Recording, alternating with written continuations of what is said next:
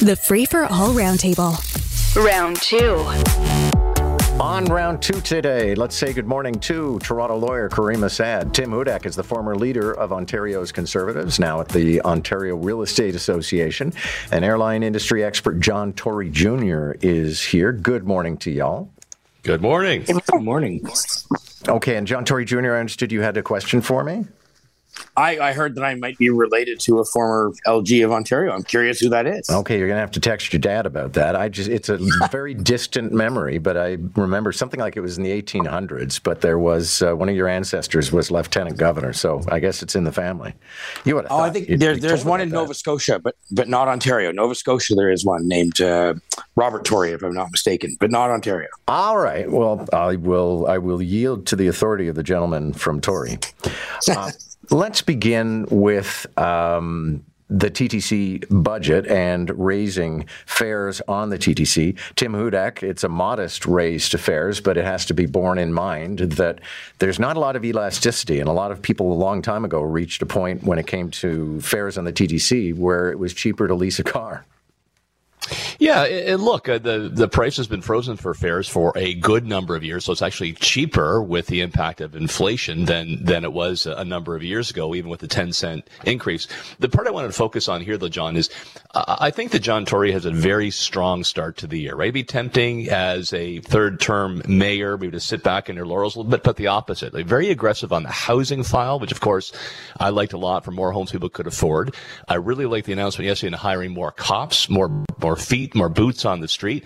And what I liked about this was hiring, I think it would be up to 100 more special constables for security on the subways. 50 positions that are vacant. Shocking that they were actually vacant and 50 new ones.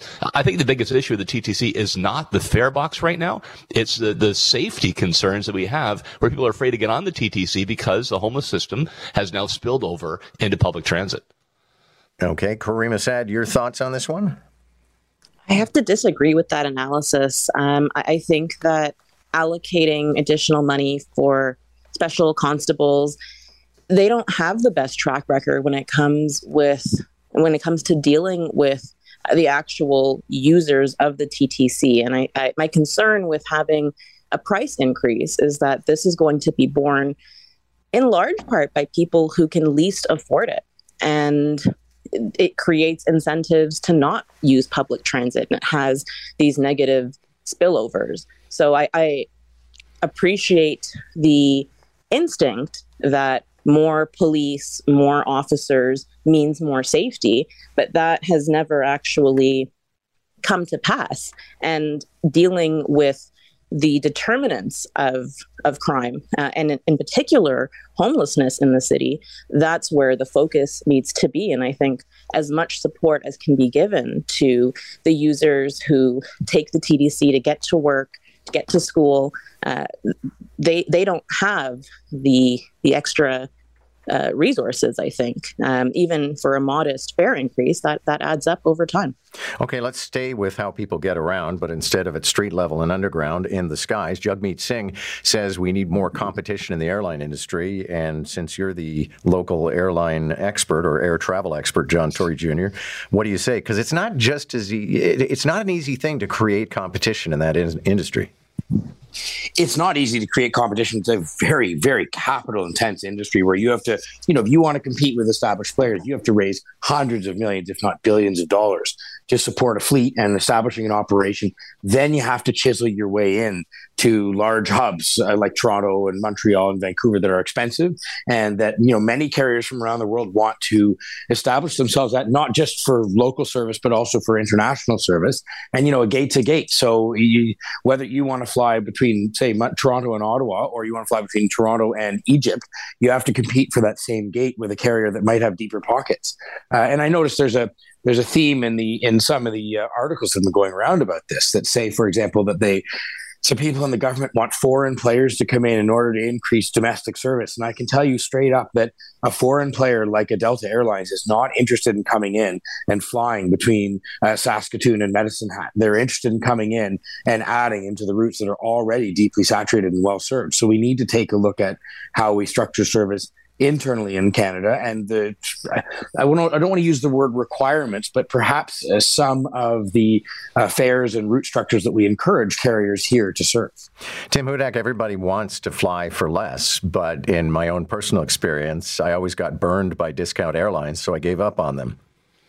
Well, I guess they're always a roll of the dice, but doesn't it seem like it's it's getting worse? This this strikes me as a, a, case of surely to goodness something must be done and can be done when it comes to our our air service. And my hats off to uh, Jagmeet Singh, the New Democrats, for putting this um, on the table. It's not something you know encouraging more competition that you typically hear from New Democrats. I'd like to see more conservative leadership on this at a national level. But but look, the, the airlines are giving poor service because number one, they can get away with it. I suspect there is a very very heavy regulatory burden that drives up costs. Uh, John Tory just walked through some of the costs of getting into the business, but God, something must be possible here to give us a bit more choice and to hold them accountable. I also like the New Democrats pushing for parliamentary hearings.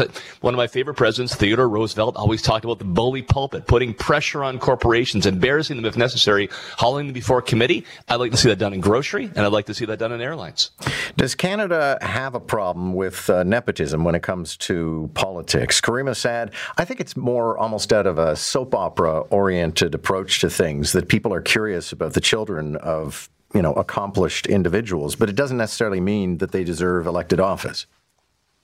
I, I agree. Um, I think that there are some reasons why it's not surprising to see um, kind of lineages emerge in politics. Uh, part of that having to do with class, obviously, um, but also the fact of growing up in that environment might make someone more inclined or interested. Uh, I would say Canada has a nepotism problem, not just in politics, but in law, in journalism, uh, in all sorts of fields, uh, professional fields, um, where you see things passed down and, and, it's not really a meritocracy. Uh, so, you know, I, I don't have a, a, solution for this necessarily, um, but but recognizing that it is a phenomenon um, and not being so tied to the idea that we can't look at you know a politician's family when they're in the same arena um, that that's probably a start Okay. I mean, Tim Hudak, sometimes it works out perfectly well. I mean, it all depends on your views of Justin Trudeau as the son of Pierre Trudeau, but then you get to Peter MacKay, who's the son of Elmer MacKay, and both of them served with, uh, you know, with effectiveness. Yeah, look, I think there are two um, two main reasons for this. Uh, number one is there, there's no school for this, right? You don't go to college, you don't go to university to learn how to become an MP or an MPP or mayor. The, the best way you learn about this is around the kitchen table. So it's a perfectly natural connection if your mom or dad is in the business. Um, my mom was actually a town councilor in, in Stevensville, in the town of Fort Erie. My grandfather actually was a, a leader for uh, unions and a big CCF NDP uh, guy in his day, not elected office, but it was really him that inspired me to think about public life and making uh, a difference. Uh, so you, you learn sort of from the, the natural school and, and you get inspired to think about it from a very young age. And then, and then secondly, th- there's the brand value of the last name is there. Now you take the good with the bad and, and many politicians' careers end in, in loss and the son or daughter carries that on. But the one thing that always struck me is now six years after I hung my skates from politics, John, I still get a lot of questions about my daughters, Miller and, and Maitland. People identify with the family. They tend to like them. They're curious about them. That's a natural advantage. You put your hat in the ring to run for public office. Which brings me to John Tory Jr. Um, have you ever or do you ever plan to have political inclinations? I, I, don't have any plans, but of course, it's one of those. I think, like Tim said, you know, you grow up around the kitchen table and you see your family doing it, and of course, it's a very curious career because politics, elected office, even if you just said elected office, there are so many different levels to it, and you can look at it as somebody who wants to do it, and not just me, but anybody who's, but you've seen it close up. You can find like ten different ways that you want to give back and do things, and I, so I think there is a certain amount of learned skill that comes from it. But I also certainly would look at if someone like me were to decide to do something like that, you take the good and the bad that comes with the brand. You know, there's supporters and there are people who are not supporters. So I think that the mistake that's made is that it seems like a cakewalk. I don't think anybody who's walking into any business or joining up that's doing so on solely on the merits of their predecessor, and that would apply to law or medicine or politics or whatever, where you've met the standard to be there. So getting the votes or getting the education or whatever, I don't think it's necessarily easy. And I, so whether or not it's a problem, I don't know. Is it? Do we have a, a belief that it happens more in political service than in any other industry? Uh, I don't know. As for me, I know I have no plans right now. I'm, as I always say, I'm enjoying my um, public, uh, private sector career, and there's another guy who's uh, renting the name right now, who's uh, currently in office. I like that uh, two people now have quoted from the theme song for the Facts of Life. Um, one last item, and let me start with Caryma on this because uh, you're one of the younger people that we have on panels. You probably are 100% digital, and people identified what they like and don't like about email. amongst other things, they hate with anything that doesn't begin with a salutation or finish with a name. Uh, also, they don't really care about grammar and spelling. Uh, what's your reaction? I was surprised at uh, the not caring about grammar and spelling because for me that's that's a little bit of a, a peeve, um, uh, you know, within reason. But uh, uh, an email is a letter; it's a form of communication. It's not a text message. Um, so I, I like to see proper structure.